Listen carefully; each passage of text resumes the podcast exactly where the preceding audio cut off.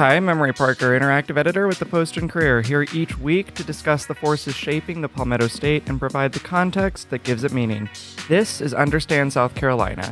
I'm here with my co host, Brooks Brunson. Hello. And Kelly Poe. Hi. From the Post and Courier's web team, as well as environmental reporter Chloe Johnson. Hi, guys.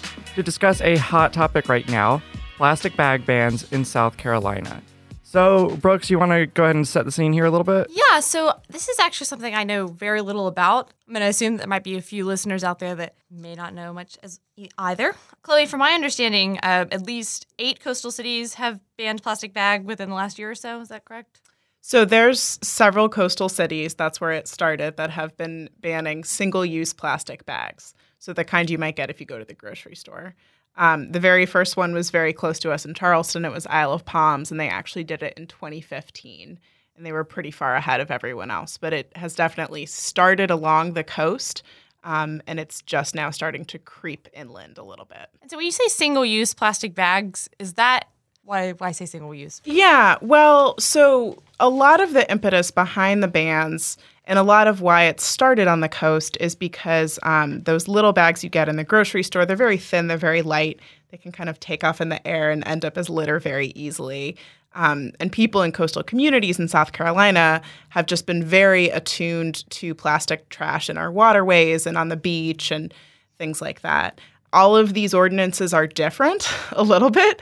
Each one's a bit unique. And so, for example, in Beaufort County, you can provide a bag in like a retail store that's made of plastic.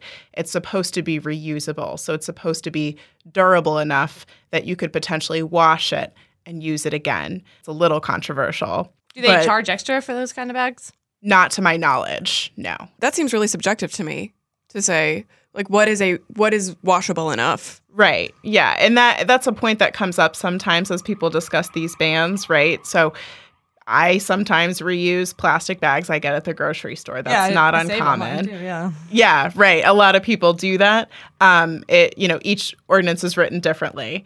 Um, so it kind of depends, and that that's been a point of contention a little bit in Beaufort County.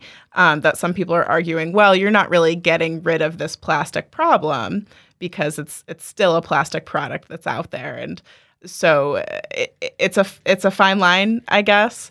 Um, and not everyone has that. Most most of the bans are no single use plastic. So a bag you'd get in a grocery store, a retail store, um, something you use to carry your takeout meal home. You were kind of getting at some of this, but like, what have been kind of the controversies in these bans? And well, so uh, going back to the example of Isle of Palms, um, the passage there wasn't that difficult because it's a small community. Everyone is very, you know, if you move to the beach, you want to be outside all the time, right? So everyone's kind of environmentally minded.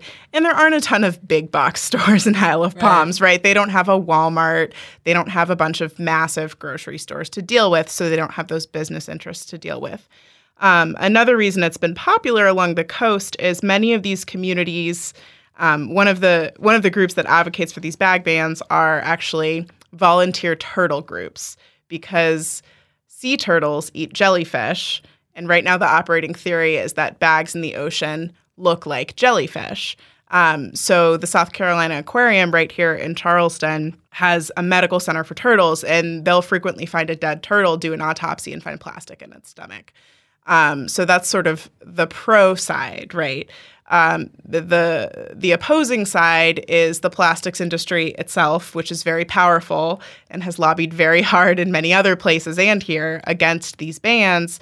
Um, and also, our state convenience store association really does not like this because um, they want to serve their customers what they want and they want to be able to provide those bags in their stores. That's the product their customers yeah, want. I mean, that's was kind of my next question is like, what is the economic impact? Yeah. So, what um, the American Progressive Bag Alliance will tell you, that's the lobbying group um, that's active all around the country, is that a typical grocery store will pay 50000 more dollars in a year if they have to eliminate plastic. So paper is more expensive. Um, they'll also give other reasons why you should not switch to only paper. Um, one of them being that producing paper bags requires a lot of water, more water than producing a plastic bag, and also uh, is more carbon intensive. One of the things that I, I was talking to Brooks and Kelly about um, going into this is like I really feel like when I was growing up, I like I, I basically I felt like I grew up feeling like plastic was better for the environment for some reason. Is is that why? Is Probably. Yeah. that would be my guess. You know, it's it's a it's a petroleum byproduct, Yeah. right? So it is kind of attached to fossil fuels in that way. Um, you know, deforestation isn't great, right? Trees suck in carbon. So anytime we can avoid deforestation writ large, that's kind of a good thing. But um the the tricky flip side to that is that of course paper bags are biodegradable. They will, you know, essentially completely dissolve into organic matter in the environment. And plastic does not do that. I think the scientific community is really only now reckoning with how widespread the plastic problem is because these bags take a very long time to break down and then even then they'll turn into these tiny particles and they've been found at every level of the food chain in the ocean in rivers in drinking water in the mariana trench which is the deepest part of the ocean. Um, a recent study just found that like small organisms there have ingested pieces of plastic. So that's the thing about plastic is that even if it sort of disappears to the naked eye, it's still there. And the human health consequences of that are totally unclear at this point. But what is very clear is that plastic is everywhere. So we've talked a lot about like Isle of Palms and individual municipalities. That seems to be, at least in South Carolina, the where we're seeing this. That seems to be the trend. Um, how does the uh, how does the South Carolina State House feel about that? That's a complicated question. So, last year, there was a bill championed by the American Progressive Bag Alliance um, and some other interests that would create a state preemption. And this is something that already exists in 10 other states around the country.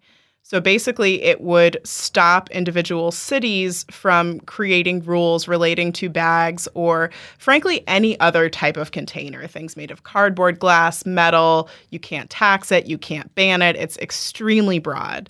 And this was introduced last year in the state house. And I think the a lot of the energy, not just on this item, but on multiple items, just got sucked up um, by sort of the VC Summer issue we've been having here in South Carolina.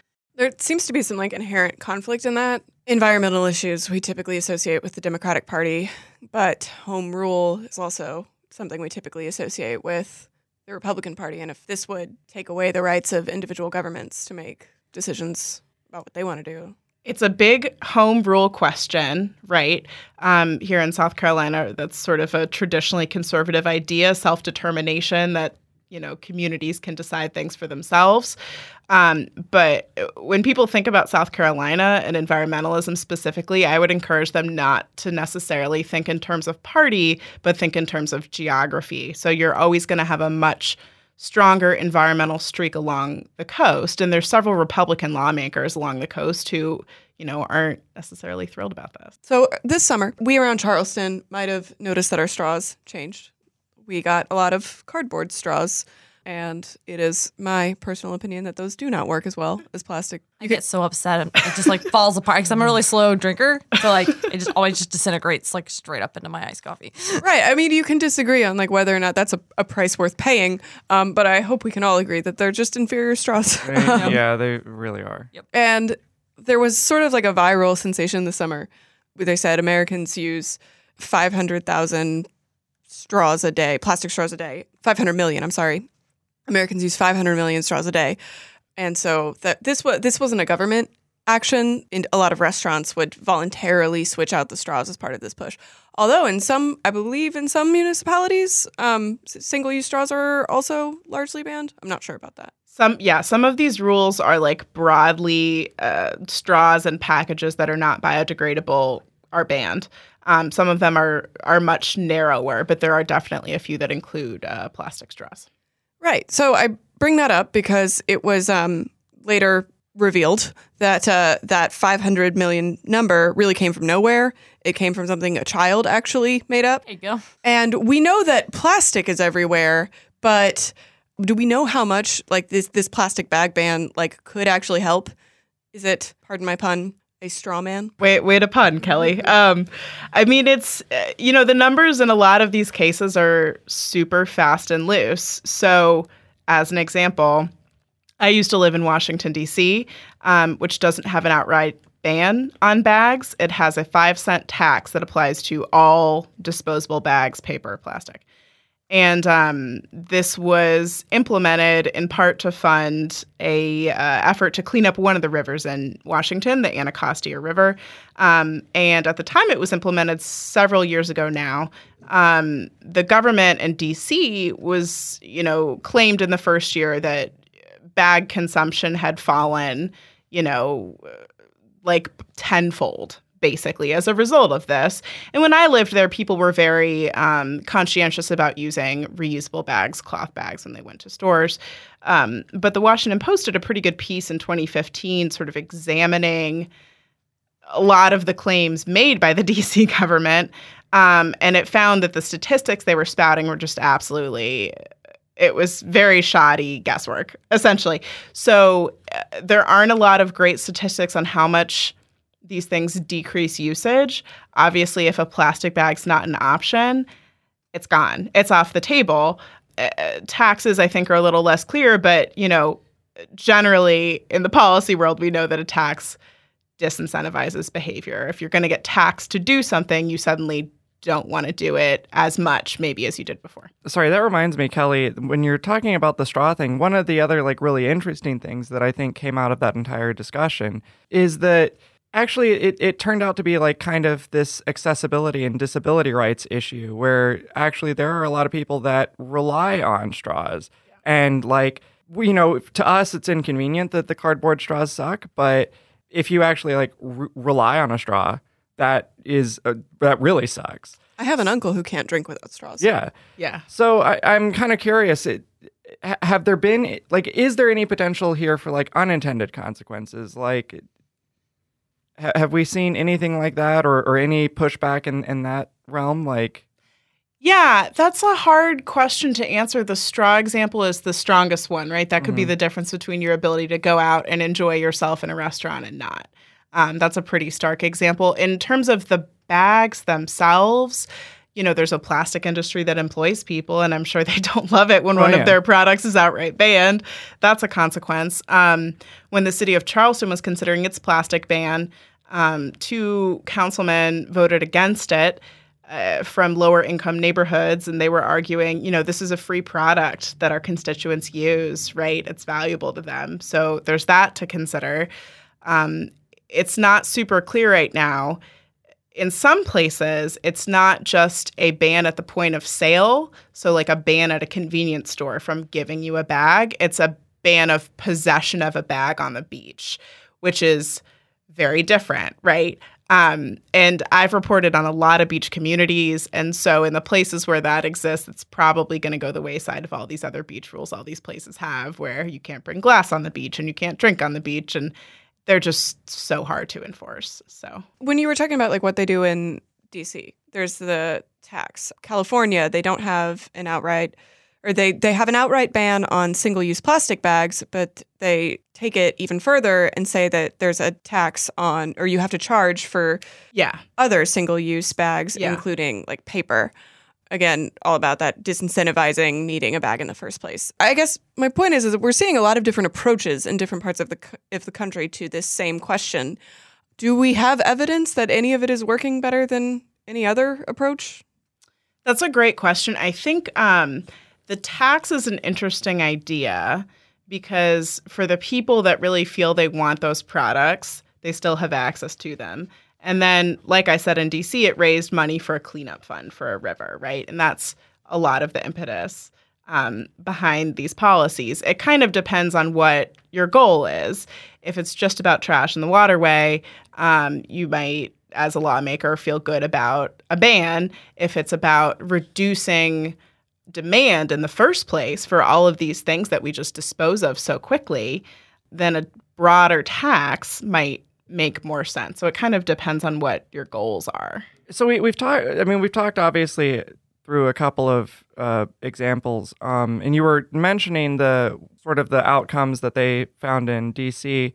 Can you just sort of summarize like what what is what does the big picture look like? I mean, you mentioned that we don't really have great statistics, but can we say that these bans are like effective or not effective? Is it too early to say? That's so challenging. I Yeah. mean, I, I think in South Carolina, it's definitely too early to say because a lot of the places that enact these bans have a lag time on when they're actually enacted, um, so that stores that have already bought an inventory of plastic bags can run through them and prepare themselves for the change. So I think it's going to take a little more time in South Carolina to really tell. I know that folks like the people who work at the Horry County Recycling Center are you know happy every time one of these bans happens because it's just yet another way that that bags are kind of a menace um, they'll like wind themselves people think you can recycle a, a grocery bag a plastic grocery bag in the recycling system and you can't Yeah. um, and so they'll wind themselves around all the machinery they have there to sort, you know, larger plastics from cardboard and whatever. And every day they have to shut down for 30 minutes and like pick out every bag in the machinery in Horry County. Um, so I know uh, if they're seeing smaller volumes of bags in the recycling stream, they're going to be happy about that. Um, I don't know that anyone is really doing a super comprehensive survey of just the litter that's out there right now. But the reality is these things are patchwork, right? Your your neighbor next door might not have the ban that you have and these things travel in the wind and float through streams and and we're still going to see some amount of litter. In the coastal communities where these bags have been really popular in South Carolina, is the primary goal like keeping bags out of waterways? Absolutely. Yes, that's the primary goal and protecting wildlife as well. Like I did want to share something that I thought about when we were talking about the state house. Um, it just reminded me of this story uh, that really blew up on our website. Um, it's from a year ago. It's from January 2017. But this lawmaker um, who was trying to pass, you know, one of those bills that bans plastic, he went on a little bit of a rampage. And I, I, this is just so South Carolina. I just felt like I had to share. And uh, Representative Eric Bedingfield, and he said, "My question would just be simply, what's next after these plastic bags?" Is it paper McDonald's cups? Is it styrofoam cups from the barbecue joint down the street? Is it styrofoam to go boxes? Is it guns? What are we gonna ban next? So, uh, and I, I'm not, you know, I don't know if he actually has a southern accent or if I actually did a decent southern accent just now, but I felt like I had to put that in there. Anyway, Yeah, he's representative. Former Representative Bedingfield has the twang for sure. Um, I, uh, yeah, I mean, I think um, the interesting thing about the bill that's languishing in our state house right now is that it's a model bill um, that's been floated by this conservative legislative group called ALEC, and it's pretty much the same bill that's been enacted in these ten other states, right? Um, and I think that is the fear that when you let these crazy cities sort of do what they want and make their own rules, you know, what are they going to do next? Are they going to ban guns? I think that's that's the extreme of that argument. yeah, right. Um, but that's that's a good part of of the tension going on. Aren't a lot of these mayors Republican? Like, isn't Folly Beach? I don't know if he was. Well, in- yeah, but I think what Chloe was getting at earlier is you got to remember, like, Low Country Republican Right. is It's different, than. Upstate Republican, different It's- than Midlands republican It's Republican. wildly Yeah. different. Well, yeah, absolutely. I'm just assuming that like someone at, like the Mount, mayor of Mount Pleasant is not going to like, guys, let's ban guns. Like, Right. Well, no, yeah. No. I, I think that's probably a safe assumption. The other thing, though, is that a lot of these communities don't have partisan elections, which just really changes the whole tenor of how you talk about things. If you don't have to go through a GOP primary, you know, you can vote Republican, right? But then you are kind of freed up to just worry about what is the issue in front of me in my town. Um, you know, and and the mayor of Folly Beach is a great example. He endorsed a Democrat for um, his congressional district, right, very recently. That and that had to do with another environmental issue, which was oil drilling something else that you know the governor now opposes and that started on the coast so it's a very similar trajectory and that's part of why there's this crazy backlash to the plastic bans because i think people have already observed the power of the coast um, in arguing for that environmental protection and what it can lead to bedingfield actually introduced that bill I think even before the first ban was passed. Um, and like no one paid any attention to it. They were like, why do we need this? And then suddenly, like five little beach towns decided to do this. And everyone was like, oh, we got to pay attention, you know? So Brooks, do you feel like you better understand South Carolina? I do. I mean, I didn't realize all of these factors that kind of play into this story. Um, Chloe, you know so many things. thank you, Brooks. I feel like Chloe understands South Carolina. I'm still not sure myself. Yeah, um, Emery, do you feel like you better understand South Carolina? I do. I but I got I feel like a plastic bag blowing in the wind. if I'm being honest. That is, I feel like that is pure devastation. I'm getting hardcore Forrest Gump vibes right now. So, Kelly, do you better understand South Carolina? I do. I definitely am going to be thinking a lot about that coastal versus inland divide. Keep an eye on it. It's an interesting thing and it pops up in a lot of different places. This is not the only example. Stay tuned. Maybe maybe a future episode about that. Well, thank you so much, Chloe. Uh, where can people follow you online? Uh, you can follow me on Twitter at, at underscore Chloe AJ. My phone number's on all my stories too. So if you want to ask me a question or shout at me about something I wrote, you can give me a call. PostandCourier.com for that. Yes. Subscribe.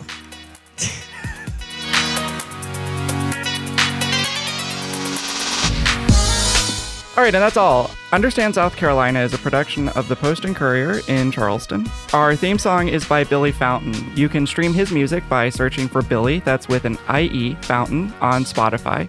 We'd love to hear what you think about the show. You can get in touch with us by emailing understandsc at postandcourier.com, or, of course, you can tweet at us with any questions or comments. And if you're a fan of the show, please take a second to like us and leave a rating on the Apple Podcast Store. See y'all later.